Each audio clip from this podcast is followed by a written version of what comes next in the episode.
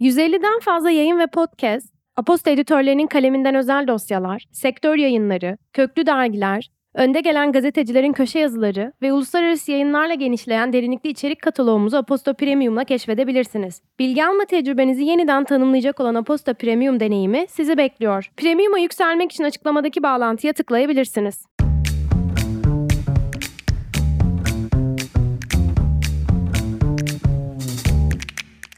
Herkese merhaba ben Ece. Öğretim Kaydı Podcast'a hoş geldiniz. Burası öğretmen hafızasına duygudaşlık kurarak çıktığımız bir yolculuk.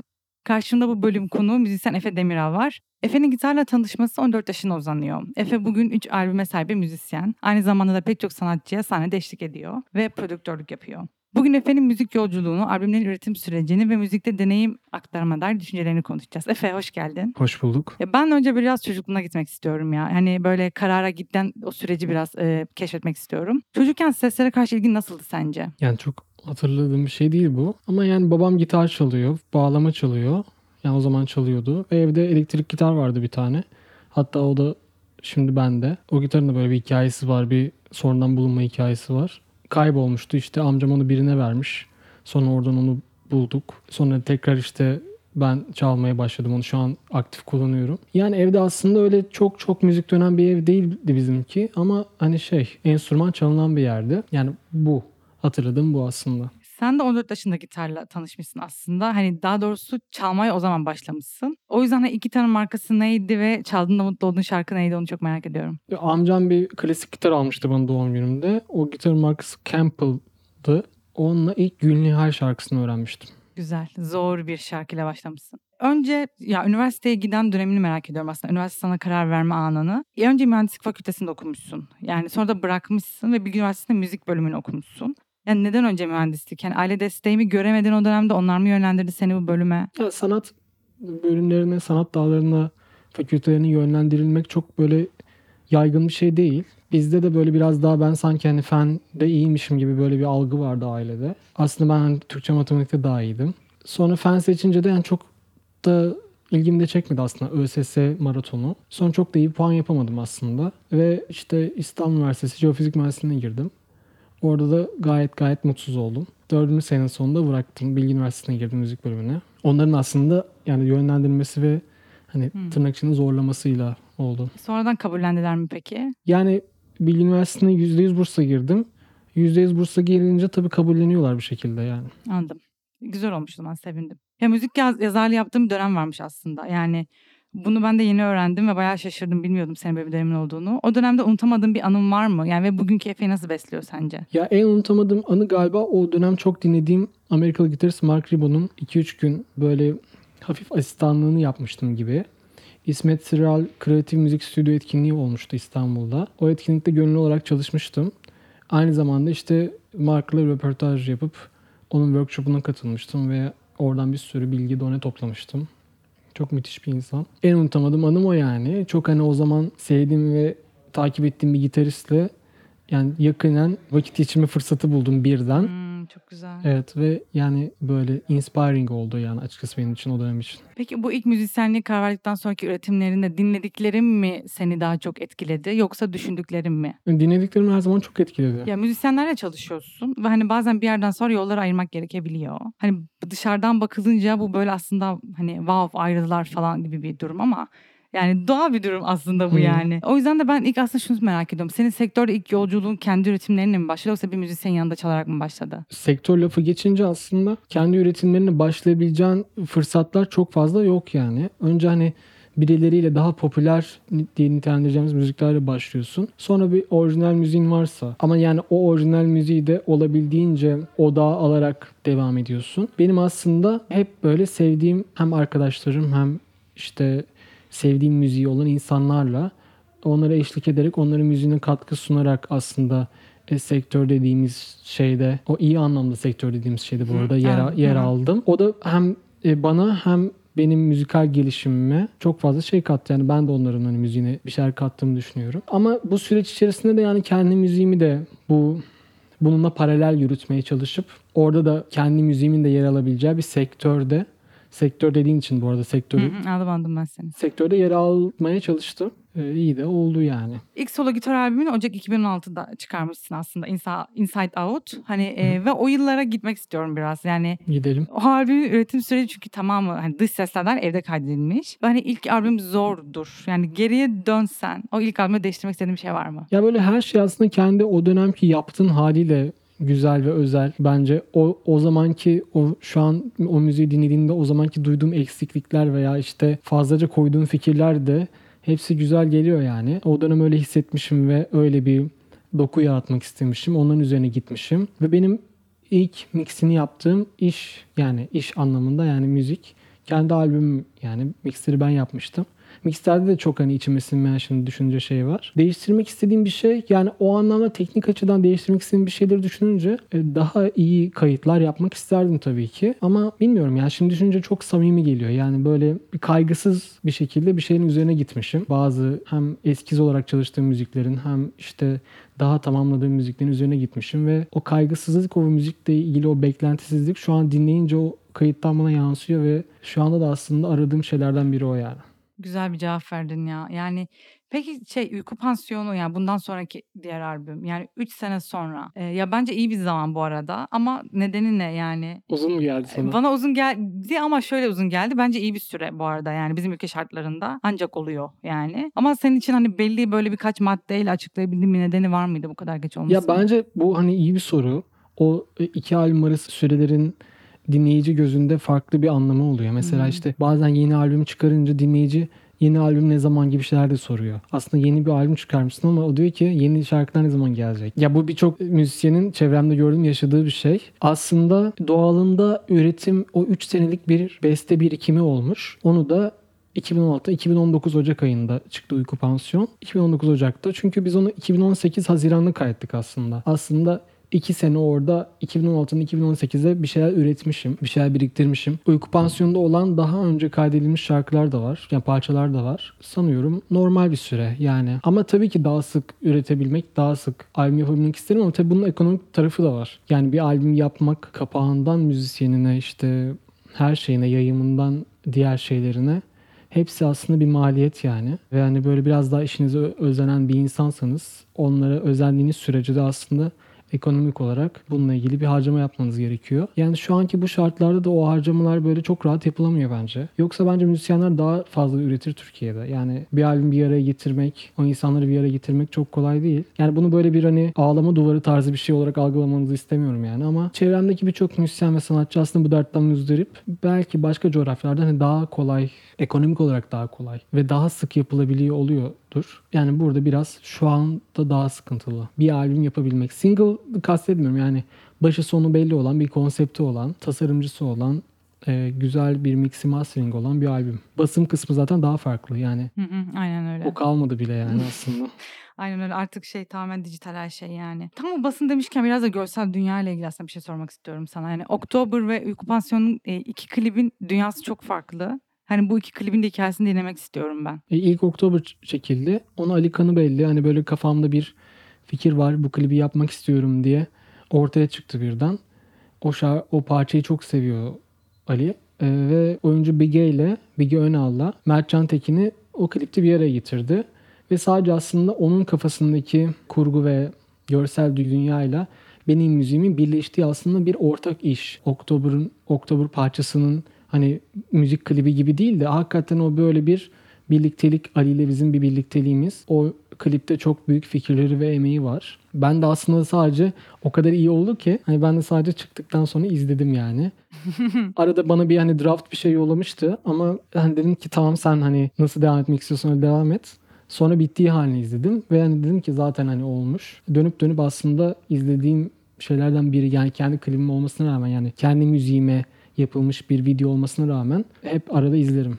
Çok seviyorum onu. Valla şehirle ilgili bağımı falan çok sorgulatan ve güzelleştiren iki albüm. Evet iki klip yani bence. Klipte şey hissiyatı çok güzel. Böyle bir zamansız ve mekansız bir hava var. İşte ne bileyim burası Karaköy mü? Burası işte İstanbul mu? Aa, değilmiş falan hani onu sonradan hem siyah beyaz görüntülerin olması yani iki şehirde de siyah beyaz görüntülerin olması bir zamansızlık yaratıyor, mekansızlık yaratıyor. Ee, onu güzel kurgulamış. Çok seviyorum ve hani sona doğru iki şehir arasında görüntüler hızlanıyor. Yani bir orada bir orada oluyoruz aslında. Hı hı. Aynı yerdeler mi bir araya gelecekler mi hissiyatı doğuyor. Seviyorum. Uyku Pansiyon Gizem Güven daha yaptı. O klip aslında Gizem'in yani bireysel olarak tasarlayıp yani kendi kafasına tasarlayıp bana böyle buna böyle bir şey yapalım diye sunduğu bir şey. Benim orada hiçbir fikrim yok. Ama süreç içerisinde şunu şöyle yapalım bunu böyle yapalım diye revizeler verdim ama oradaki klipteki dansçı var bir tane. Köln'de çekildi burada klip.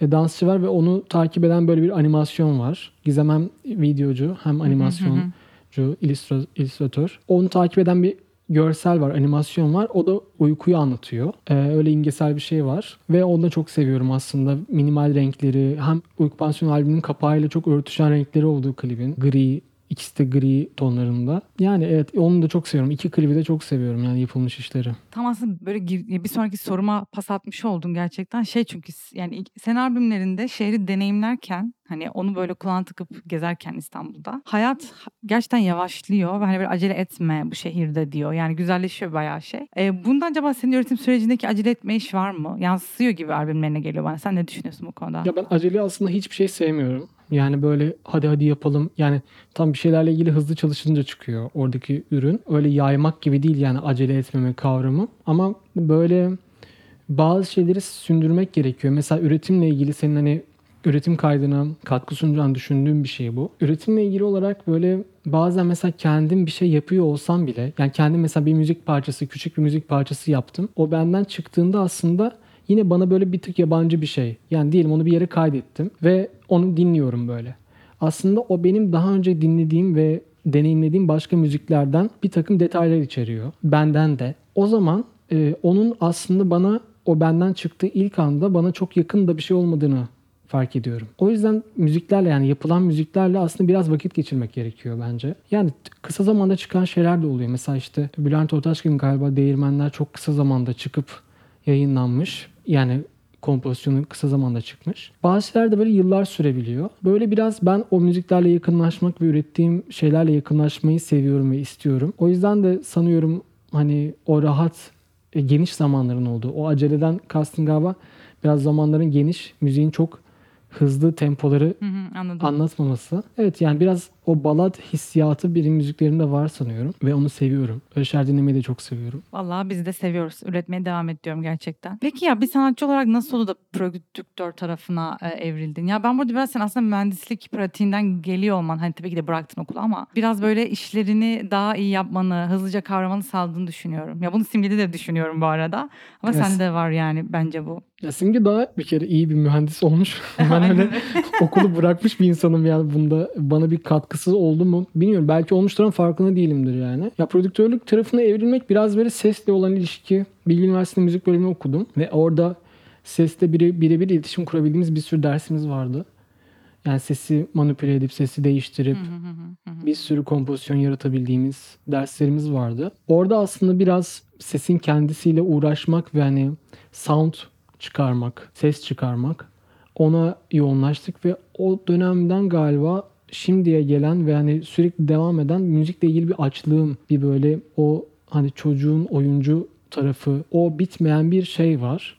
Ve hani o aslında bir sesle uğraşmadan ve bir sesi tasarlamayı düşünmeden çok da rahat edemiyorum prodüksiyon yaparken. Yani bana böyle alelade şeyler çok iyi gelmiyor. Bazen de bazen de bir anda bir, bir şey çıkabiliyor bu arada. Ama yani bir şeylerle daha çok uğraşıp daha çok çok kurcalamak değil kastettiğim şey ama o kafamdaki o tınlayan şeye daha çok yaklaşmak istiyorum aslında. Ve her şey buradaki bu hissiyattan ve buradaki bu yaklaşımdan ortaya çıkıyor bence. Yani müzisyenlerle ilgili, kendimle ilgili demiyorum. Orada ısrar etmek ve hani onun olmasını istemek ama o kafada duyulan ses yani hani ben buna bir şey düşünüyorum ve atıyorum bir sanatçıyla çalışıyoruz. İşte ben buna bir şey düşünüyorum ve işte bekle hani bir yapayım öyle dinle. Mesela prodüktör sanatçı ilişkisi değilim. Hani bazen de dinliyor ve hani olmuyor falan ama o bekle dinle dediğim süreçte böyle kendim evde tek başıma müzikle yalnız kaldığım zaman içerisinde çalıştığım ve kimsenin dokunmadığı ve orada nasıl desem derinleştiğim bir an var yani. Onun da ben beni ben kılan en özel ve güzel şeylerden biri olduğunu düşünüyorum. Bilmiyorum birçok müzisyen için bence böyledir bu. Yoksa mesela böyle bir şey olmasa müzik benim için mesela çok büyük bir anlamını yitirecek bir şey. O o bakir olan hissiyatı hep arıyorum aslında. Güzel. İyi bir cevap oldu. Teşekkür ediyorum. ya pek çok müzisyenle sahne arkadaşısın aslında. Yani hani biriyle çalmak kendin haricinde yani. Bu senin üretiminde seni nasıl besliyor? Yani hep çok iyi müzisyenlerle aslında çalıştım. Hani hepsi birbirinden yetenekli müzisyenler. İşte Cihan, Can Kaza, Sena, Simge, barıştık mı? Barış Demirel. Ara ara çalıştığım diğer insanlar da yani şimdi aklıma gelmeyen. Bugün çaldıklarını da söyle. Bugün çaldığım Deniz Tekin, yani Jacuzzi. Hepsi, hepsi çok yetenekli gerçekten. Ve hani aslında hepsinden öğrendiğin bir sürü şey oluyor. Şimdi saysam galiba herhalde bir yarım saat falan konuşurum yani. O yüzden yani hepsine aslında çok fazla şey yani borçlu olduğumu da düşünüyorum. Ya borç derken yani hani bir şey ben de o borcun karşılığında bir şeyler verebilmişimdir. O hani manevi borç diyeyim ona. Yani o anlamda bu bir çok besleyici galiba sezgisel olarak seni besleyecek, besleyeceğini düşündüğün tarafa doğru yöneliyorsun. Yani mesela burada olmak, burayı seçmek de onlardan biri diyelim işte. O sezgisel olarak beni besleyeceğini düşündüğüm taraflara çok ben %100 oyumu basıyorum her zaman. Evet burada olmam gerekiyor gibi düşünüp her zaman oraya yöneldim. Hani hiç böyle işte zaman kaybı olacağını düşündüğüm ya tabii ki hatalar tabii ki zaman kayıpları oluyor. Yani tabii ki niye buradayım diye sorguladığım bir sürü şey oldu. Ama yani böyle sezgilerime kulak verip bu beni bir yere götürür ya da buradan bir şey öğrenirim. Buraya da bir şey katkım olabilir dediğim şeylere çok fazla yöneldim. Ee, ve hani iyi de oldu galiba bilmiyorum. Ya mesela biz seninle kuliste tanışmıştık. Ee, hani ben şey hatırlıyorum. E, kuliste insanlarla bu sahneler arasındaki bağ aslında sen kuruyorsun. Yani o sahnede bunu yaşamıştık, böyle bir hata olmuştu. İşte bunu biz böyle düzelttik. İnsanlar derken? Yani kulisteki o anki insanlarla hani hepsi müzi- Diğer müzisyenlerle Aynen, diğer mi? müzisyenlerle hani. Aslında sen bir nevi hani deneyim aktarımı yapıyorsun bir yandan da Her yani. müzikte öyle değil aslında. Biraz hani Hı hı. Simge'nin konseriydi galiba o. Ee, orada mesela hani grup içerisinde hani hepsi çok iyi arkadaşım. Tibet, Mertcan, Zeynep, şu an Arda var. Hepsi çok sevdiğim arkadaşlarım. Hepsi çok çok iyi müzisyenler. Orada biraz böyle hani Simge'nin Sevgi Değer albümünü ben hani düzenlemelerini ben yaptığım için iki düzenlemeyi de Mertcan ve Tibet'le birlikte yaptık. O yüzden hani daha biraz daha daha hakimim diyeyim. Hı hı. Orada öyle bir şey olmuştur ama bazı müziklerde biraz daha hani producer tarafındayım burada aslında. Prodüktör tarafındayım. Öyle olmadığı müzikler oluyor ama senin geldiğin konser öyle bir konser olduğu için ona denk geldi. E, o zaman şey düşünmüştüm hani mesela o sınırı çizgiyi nasıl koruyorsun sen belli bir noktada? Hani müzisyen Efe, prodüktör Efe bir yandan işte dediğin gibi hani başka bir şey yapan Efe falan hani Ya aslında ben hani böyle başka başka rollere bürünmüyorum yani. Hı hı, Hani hı hı. işte şimdi prodüktör işte şimdi müzisyen bak şimdi sahnede çalan gitarist. Hani o, o tatta bir şey olsun istemem aslında. Hani öyle olduğum belki fark ettiğim zamanlarda olabilir bilmiyorum ama yani böyle rahat hissettiğim halimdeyim ve hani o dengeyi sağlama dediğin şey yani kolay bir şey değil bence yani bir grupta. O insanların da seninle bir denge sağlaması zaten kolay değil. Yani ne kadar iyi arkadaşın olursa olsun bir iş içerisinde, bir grup çalışması içerisinde karakterler o normalde insanın olduğu karakterlerden bambaşka şeylere dönüşüyor. Ve öyle olduğu zaman da hiç görmediğin yönlerini görürsün mesela karşındakinin. Bazen şaşırırsın falan. Bazen hiç uyum sağlayamazsın. Mesela normalde çok iyi anlaşıyorsundur. O iş içerisinde başka bir sürü yönü ortaya çıkar ve dersin ki abi arkadaş olarak çok iyi ama hani iş yani başka bir şey. Hiç bu kadar bu kadar bahsettiğim kadarının kötücül olduğu olmadı ama yani tabii ki anlaşma, anlaşamamız çok fazla şey. Mesela Mertcan'la birlikte biz hani en yakın arkadaşlarımdan biri. Kendi hani e, bizim triyomuzda birlikte çalıyoruz. E, koleji beraber yaptık neredeyse.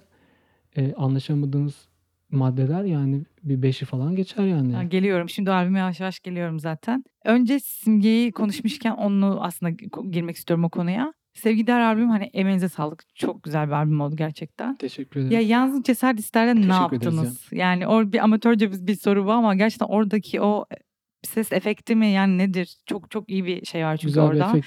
Güzel bir efekt var orada. Ve bu, bir yandan da böyle simgeyle olan aslında öğretim partnerliğinizi konuşmak istiyorum ben. Çünkü aynı evde birlikte öğretiyorsunuz. Ya evet bu kadar hani herhalde ben başka bir müzisyenle bu kadar aynı müzikleri sev yani sevmedim. Yani çok dinlediğimiz şeyler çok yakın. Hani benim bir tane caz kataloğu dinleme e, şey saatlerim var. Ama onun o yok ama yine de biraz da var. Ama onun dışında mesela işte e, İngiltere'nin İngiltere müziği, e, indie rock, hani bir takım synth poplar çok benzer sevdiğimiz müzikler. Çok ciddi rock altyapısı olan bir müzisyen Simge. Yani böyle ve iyi bir arşivci, çok iyi bir dinleyici. Yani çok fazla müzik dinliyor ve çok iyi bir dinleyici. O yüzden de aslında onun istediği ve onun bana anlatmaya çalıştığı, yaklaşmamı istediği o müziğe ben yaklaşmaya çalıştım. Beni yönlendirmek istediği müziğe ben yaklaşmaya çalıştım. Aslında o parçanın Yalnızca Saçsar parçasının demosu çok başka bir şeydi. Yani biraz böyle Coldplay'imsi bir hani enstrümantasyon olarak Coldplay'imsi bir yaklaşım vardı. Akustik gitar, biraz daha soft davullar, işte elektrik gitar, biraz daha uçuşkan reverb'li bir vokaldi. Hmm. Onun yaptığı demo öyleydi. Ya dedi ki ben hani bunu hiç sevmiyorum. Yıllar önce yaptığım bir şey. Ama bir şarkı çok yani seviyoruz şarkı. Bunu ne yapsak? Ben sonra onu böyle 2-3 tane bir şey yaptım. Çok deneysel bir şeyler de yaptım falan. Hatta bir tane versiyonunda e, Simge'ye o zaman işte demo vokalini alamamıştım. Kendim evde söyledim şarkıyı. Onu da hatırlıyorum yani şarkıyı.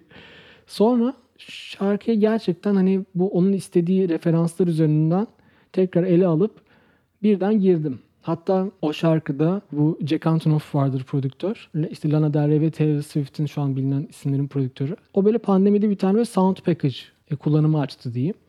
O free bir şeydi ve oradan böyle bir trumpet, bir snare sesi önce seçtim. Yani böyle biraz gerçekten çok değişik bir ses. Yani adamın zaten ses dünyası müthiş. O böyle bir şeyler çağrıştırmaya başladı. Biraz daha böyle işte tonlar, kickler, büyük davullar. Biraz böyle jungle drum. Yani biraz daha böyle öyle bir büyük hissiyatlar. Ee, aslında o parçada kafamda referans olarak aldığım müzik Sam Vincent'ın müziğidir. Onun sound dünyası. Gitar dünyasında da hani biraz daha böyle koruslu gitarlar, daha böyle gitar mı bu acaba diye düşündüren şeyleri Evet. bu gitar mı başka bir şeyler mi?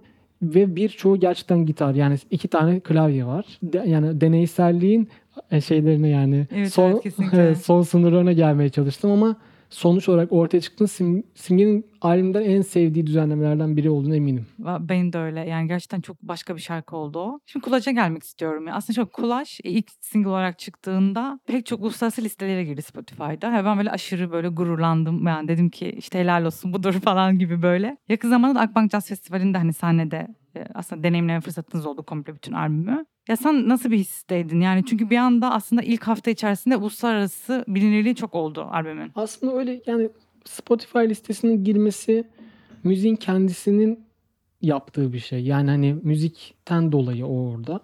Yani çok büyük bir başarı mı? Yani bir şey yani. Güzel. Ben de hani sevindim bu arada çok. Çünkü hani ilk defa böyle bir sanki böyle uluslararası bir feedback alıyorsun müziğinin. Yani Evet, bir, evet. bir review'un yayınlanması tarzı bir şey gibi bir şey oluyor. Öyle bir şey hissettim aslında ama sonradan da böyle sanki çok da böyle devamı da gelmedi. Sürekli listeye girsin onu kastetmiyorum Anladım ama anladım ben seni. benim yani kolajla ilgili biraz daha böyle hani uluslararası mecralarda ve hani o kanalda yer almasını istediğim bir iş. Hala öyle bu arada. Çok yeni bir albüm bu sene çıktı yani. Yani böyle bir, bir, bir şey çıkarınca da sanki bir 6 ay geçince böyle 5 sene önce çıkmış hissiyatı oluyor ya. O da bir garip yani aslında. Bu sene çıkan bir albüm bu ve çok yeni bir şey. Yeni bir müzik daha hani onlarca kez çalabiliriz sahnede. Ee, ve yani hani teşekkür ederim böyle sen de böyle hissettiğin için. O, o dönem için çok güzel bir hissiyattı. Çünkü aslında böyle bir e, pozitif vibe. Basıldı ortam birden. Hani, Ay evet kesinlikle ya. Evet yani o güzel oldu. Ee, ve hani bilmiyorum o listelerde mesela işte şeyde güzel bir görüntü yani. Hoşuma gitti ne yalan söyleyeyim. İşte çok sevdiğim gitaristler, müzisyenler işte e, var. İşte Bill Frisell var bir yerde. Bir yerde işte Matthias Ayk var trompetçi. İşte orada Efe Demiral Ring yani Efe Demiral Trio, Mert Can Bilgin, Eren Turgut Ring de var. Hani böyle o o katalogda bütün bir şekilde Kesinlikle. görmek güzeldi yani bence. Ben de katılıyorum sana. Teşekkürler Spotify diyormuşum. Evet aynen öyle. Ya bununla ilgili Düğen'de şekilde. de e, çok iyi bir yazı var. E, ona da bakmanızı öneriyorum.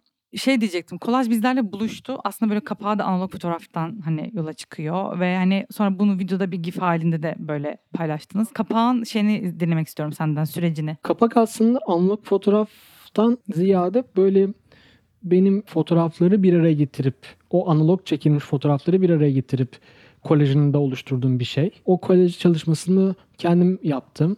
Hani o böyle nasıl desem o dönem bir buçuk ay böyle bir sürü sahaftan bir sürü fotoğraf dergilerden bir sürü şey kesip onları bir araya getirip böyle yani bir haftada ben bunu yaparım ya diye giriştiğim şey aslında bayağı tatlı manada başıma bela oldu aslında. Ve güzel bir bela oldu. Sonra işte bir ayda çıktı. Sonra bir fotoğraf çekimi oldu. O da böyle çekildi bir hafta içinde bir editi yapıldı. Yani o bir buçuk ayda aslında o fotoğrafa ulaşabildik. E, ve aslında çok da hani kolay değilmiş yani öyle dışarıdan bakınca hani bazı sanat dalları insanlara çok kolay geliyor ya hani ben de aslında onu yaşadım hani mesela çağdaş sanata bakıp dersin ki hani ben bunu yapabilirim. Hani ne kadar işte basit ya falan ama işin içine girişince onun, onun öyle olmadığını görürsün yani. Fikirsel anlamda da çünkü bir, bir altyapısı vardır. Kolaj çalışmaları da öyle bence. Yani yaptım diye de demiyorum aslında. Yani bir şey ortaya çıktı ve onun bir bütünlüğünü ve bir aradılığını seviyorum. Sonra Alara, Alara Draşan onun kapak tasarımını yaptı ve çok da iyi yaptı. Çok güzel yaptı. Tam böyle parçaları birleştirmek derken öyle bir soru soracaktım. Albümün şarkı sıralaması yazılı şekline göre mi? Şarkı sıralaması yazılış şekline göre mi? Yani yazıldığı gibi evet sıralama öyle. Ya o sırayla yazdın o şarkıları da. Hayır. O sırayla yazmadım tabii ki. Ee, yani bestelenmeyden bahsediyorsun galiba. Evet evet. hı. Bestelenme de hani bambaşka şeyler olabiliyor yani. İlk parça en, en yeni yaptığım parça olabiliyor. Aslında benim kafamda başka bir sıralama vardı albümle ilgili. Ben Blooming Flowers'la açmak istiyordum albümü ama galiba o, e, bir Şalgam Records'dan çıktı bu arada kolaj. Onu da söyleyeyim. Albümleri single single yayınladık ve single yayınladığımız zaman o verilen kodlar ilk parçalar o ilk albümde de sırasında albüm sırasında ilk olması gereken şeyler oluyor. Yani o onları Hı hı. single olarak yayınladığımız için o biraz sırayı belirledi gibi. Şeyi soracaktım zaten. Albümün kayıt sürecinde aslında kaç tane take alındı? Yani kaç günde kaydedildi ve ne kadar doğaçlama izin verdin merak ediyorum. E, canlı bir albüm kolaj. Canlı kaymış bir albüm. 2021 Şubat ayı ve 2022 Şubat ayında iki tane session yaptık. 2021'den 2022'ye kadar ben dört parça daha yaptım. Yani eskizlerim vardı. O eskizleri çalıştım. Bazı şeylerde de hiç eskiz yoktu. Mesela Stardust'ta hiç eskiz yoktu. O böyle bir günde ortaya çıkan bir parçaya dönüştü. İki kayıt yani iki session'ımız var. İkisini de Miam stüdyolarında kaydettik. İTÜ Miam stüdyolarında kaydettik. Ateş Erkoç ana kayıtçıydı. Simge de hatta asistanlardan biriydi yani o o Canım Simge ya. benim için özel bir şey. O anlamda Ateş mixledi. Hı hı. Ee, ve ne kadar take aldık? Yani şarkılar yani bir tane parça için 5 take almadık mesela. Yani maksimum 4 take almışızdır çünkü zaten hani öyle olmasını ben tercih ediyordum. Arkadaşlarım da öyle, Mertcan ve Eren de öyle. Çünkü bir, bir, bir yerden sonra çok take çok take alınca biraz böyle o şey hissiyat da kayboluyor. O ilk anda tanışma yani o anda biraz ezbere dönmeye başlıyor. Ben ezbere dönmesin istiyordum aslında. Biraz da öyle doğaçlamaya hani gerekli kadar yer verdiğimi düşünüyorum yani o anlamda. E zaten öyle bir hissi var albümün. Yani ben böyle bir konser kaydı dinliyormuşum gibi bir şey var yani. Bir günlük bir kayıt ya da işte bir iki saatlik bir kayıt gibi bir şey. Hı. Öyle bir hissi var. O yüzden Ya bunu benzer- sormak istedim. Benzer soundlar var. Hı hı hı. Yani aslında elektrik gitar e, ve aynı gitar, aynı amfi, aynı kayıt setup'ı, Hı hı. aynı pedallar, e, kontrbas, aynı kişi çalıyor, aynı oda, davul aynı setup. İkinci session'da çok benzer bir setup. Yani bir yıl sonraki o diğer session'da çok benzer bir setup. Ve ve overdub olarak ya galiba bir yerde bir overdub yaptık ama çok da net hatırlamıyorum yani. E, onun dışında her şey aynı olduğu için ve aynı kaynaktan çıktığı için diyeyim. Aynı ses kaynağından çıktığı için. Yani bütünlüklü bir iş oldu. Albüm oldu. Çok içime sinen bir albüm oldu aslında. Mixiyle, her şeyle. Ben de çok keyif alıyorum dinlemekten. Tekrar emeğinize Çok sağlık. Bugünlere doğru geliyorum artık e, sona yaklaşırken. Çok yoğun bir sahne takvimim var bunu biliyorum. E, ve hani kendi rutinlerine vakit ayırabiliyor musun? Ya ayıramıyorsan bundan dolayı yaşadığın moral bozukluğunu nasıl aşıyorsun bu aralar? E, Dönem dönem çok değişiyor. Mesela bazı dönemler o kadar yoğun olunuyor ki hani hani böyle eve gitmeyi bile bırak kendi müziğini yapmayı eve gitmeyi bile özlediğin zamanlar oluyor. Yani mesela Mayıs ayı benim için öyleydi. Ama yani bu dönem çok yoğun bir çalma takvimim yok yani. Bilmiyorum ben bu dönem öyle denk geldi.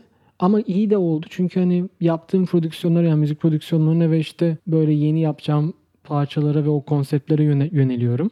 Yönelmeye çalışıyorum. Psikolojimi nasıl düzeltiyorum? Yani aslında o dönemden çıkıp, o yoğun dönemden çıkıp hani kendine vakit, kendime vakit ayırdığım her an o şarjım tekrar dolmaya başlıyor aslında. Hani b- böyle bir düzeltme süreci oluyor. O, o olmazsa hani başta konuştuğumuz az müzikle ilgili o ihtiyaç kısmında konuştuk ya. Hani ni- neden müzik yapıyorsun? O sesi aramazsam işte olamam falan tarzı şeyler söyledim ya ben. aslında kendine kendine vakit geçiremezsem de sadece müzik için değil bu bu arada. Yani hani Bence genel ya. olarak yani insan ne bileyim kendine bence vakit ayırmalıdır yani. onların olamadığı zamanlarda evet yani biraz böyle yaşamıyor gibi hissetme hali var. Bir arada bir denge olmalı bence. Yani böyle turne turne olan zamanlarla müzik üreteceğin zamanların arasında bir denge olmalı. Ben çok çok turne insanı olduğumu düşünmüyorum. Yani o kadar bir ayda 25 konserlik bir insan değilim. O zaman benim bir şey üretmem gerekiyor. Aslında bu dönemde hissiyatına kapılıyorum yani. Böyle bir şey söyleyebilirim. Ya işte müzik prodüksiyonlarına biraz daha vakit ayırmak istiyorum aslında. Çünkü bu yani pandemiden itibaren de biraz böyle işimin önemli parçalarından biri oldu. Öncesinde aslında öyle değildi müzik prodüksiyonu yapmak. Ama bilmiyorum hani ben yapmayı çok seviyorum ve hani böyle insanlarla çalışmayı da çok sevi- seven biriyim. O anlamda pandemide aslında böyle bir evde prodüksiyon yapmak aslında herkes için gereklilik haline dönüştü. Yani böyle işte çünkü stüdyoya gitme okazyonu oluşmadığı için hani evden müzik yapma durumu oluşuyor. Biz de Simge ile o dönem Simge'nin akustik albümünü kaydediyorduk. Sonra o dönem o hafta içerisinde bir tane böyle reklam müziği işi tarzı bir şey geldi. Ve onu yaparken böyle ben 2-3 gün o işle uğraştım. Yani o olayın aslında çıkış noktası bu. Simge de böyle bana uzaktan bakıp bakıp şey dedi işte. Ya işte sen hani bu işin hani kompozisyon kısmını yapsan yani böyle bir işte reklam, film müziği, o tatta işleri aldığımızda sen bunun kompozisyon kısmını yapsan ben de miksajın hani mix tarafını yapsam deyip sonra Miam, Miam'a girsem mi diye bir ses mühendisliğine girsem mi diye bir düşünce aklına geldi. Ben direkt böyle harika yaparsın direkt gir go for it moduna geçtim ve hani son oraya hazırlanmaya başladı ve o sene içerisinde de girdi. Yani bunu böyle Mayıs ayında konuşuyorduk. O zaten Ekim ayında girmişti o bölüme. Ve çok iyi hazırlandı ve çok iyi bir öğrenci olarak mezun oldu. Ve Kling aslında bu dönemde bizi niye birlikte bir şey yapmayalım ki diye bir, bir müzik birlikteliğimizin sonucu olarak klik etmemizin sonucu olarak ortaya çıktı aslında. O isim de oradan geliyor. Yani hayatta klik ettik ve yani onun sonucunda da böyle bir e, Gördüğüm en romantik şirket gerçekten. ortaya çıktı. Şahane. Öyle gibi anlattım ama Evet, evet, yani iş, iş olarak istedim evet aslında. anladım ama ben oradan da bağlıyorum. E, ikili iki ilişkiyi de ben çok seviyorum sizi de izlemeyi ve böyle uzaktan takip etmeyi. Teşekkürler. E, şimdinin Biz kaydıyla öyle bu arada. teşekkür ediyorum ikinize de. Şimdinin kaydıyla bitirmek diyoruz artık böyle podcastimizin sonunda. Bu aralar böyle okumayı dinleyip ya okuduğun, dinlediğin, etkilendiğin, üretim üzerine düşündüren bir şey oldu mu seni? Yani konser de olabilir bu arada senin için bu. Ya çok bir süredir olamıyor. Yani hani ne yalan söyleyeyim. Yani bir süredir böyle bir odaklanamıyorum bir şeylere. Bir şey izlerken sorun yaşıyorum. Çağımızın vebası Yani diyoruz. sanki böyle işte bir uzun bir dizi izlersem çok büyük bir vakit kaybedeceğim gibi bir hissiyata kapılıyorum. Hı hı. Okuma zaten ekstra bir konsantrasyon gerektiriyor. Onu da çok iyi yapamıyorum galiba. Öyle hani bir şey olmadı aslında bir süredir ama e, belki önümüzdeki dönem farklı bir moda geçelim ve olur. Ya en son aslında ben Sanatçının Yolu kitabını yaptım ve onu da aslında mesela düşününce şimdi tam anlamıyla bitirmedim. Yani 9. haftada mı kaldım? 12 hafta. O kitabı uyguladım ve o kitabı yaptığım dönemde mesela ha, onu da ekleyeyim mesela not olarak. O kitabı okudum ve oradaki görevleri uyguladığım dönemde mesela kolaj halimdeki birçok parçayı yaptım ve üretim anlamında çok büyük destekleyici ve e, nasıl desem yönlendirici bir kitap. Yani Evet. ciddi anlamda fark ettiğin ve kendine söyleyemediğin birçok şeyin böyle senin önüne dan diye çıkarıyor. Ya bazı bazı insanlar sevmeyebiliyor bu arada. Yani o hani biraz beylik gelebiliyor bence. Öyle bir ön kabullendirmezsen kendini, öyle bir koşullandırma yaşamazsan çok değişik şeyler yaptırıyor ve gerçekten direkt üretmene ve o tıkanıklığı açmana sağlayan, ona yol veren bir şey. Ee, en son Evet. Güzel bir kitaptır. Ben en de son evet. severim onu. O zaman şunu söyleyeceğim. Yani göç kavramını hiç konuşmadığımız kadar konuşuyoruz. Hani herkes konuşuyor artık bunu ama biz üretenler olarak aslında e, daha fazla bunu konuşuyoruz. Çünkü hani burada doğup büyüyenler için özellikle hani çıkınca nasıl üreteceğiz hani buradan da gibi şeyler var.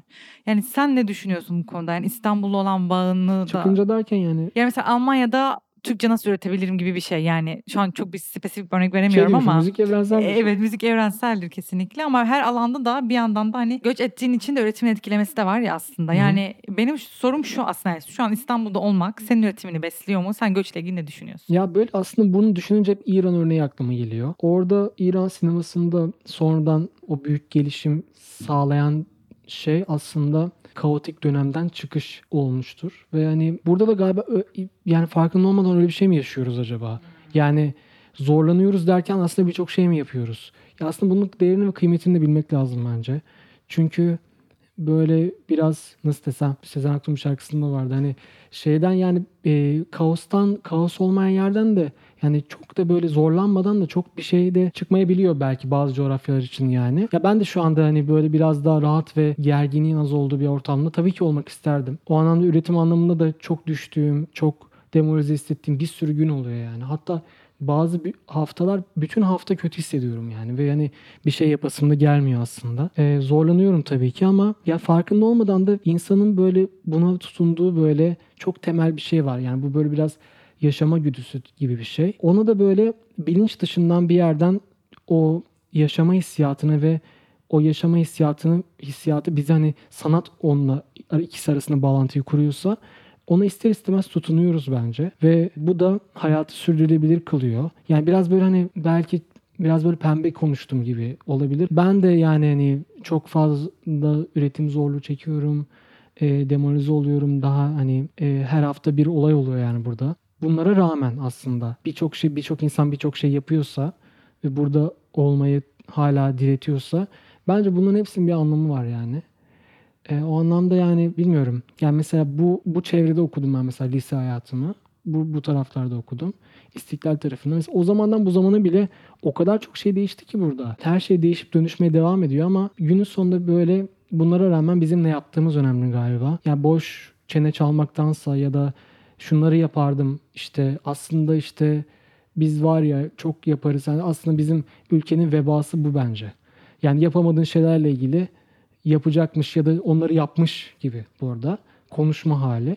Yani daha fazla üretmesi gerek, gereken yegane toplumlardan biriyiz biz. Ve e, bunlar yerine aslında e, kontrol edemediğimiz başka dinamiklerden dolayı birçok konuya, birçok konu başlığına maruz kalıyoruz. Bu da çok üzücü ve acı. O yüzden hani umarım hani daha üreten ve ileriye bakan bir toplum oluruz. Ay, umut sonu umut dolu bir sonla bitirdin yani teşekkür ederim. Ee, Pozitif bir final. Evet pozitif bir final oldu. Ya ben zaten o yüzden bu soruyu soruyorum. Yani bugünü de bir kaydedelim. Yani bugüne dair de ne düşündüğümüzü biz de kendi adımıza kaydedelim diye. Efe benim sorularım bitti. Geldiğin için çok teşekkür ederiz. Ben çok teşekkür ederim. Ya burada olmak çok güzeldi. E, seni hani e, iki senedir yaklaşık iki senedir takip ediyoruz. Yaptığın işleri çok seviyoruz. E, benim için yani bu ne zamandır hatta konuşuyoruz. Evet, yani evet. bu biraz etkinliği sahne yapmayı takvimin yoğun olduğu için ancak ayarlayabildik ama çok iyi oldu bence çok de. çok güzel oldu. Çok teşekkürler. Biz Çok sağ teşekkür- olun. Biz de teşekkür ediyoruz. Bir sonraki bölümde görüşmek üzere.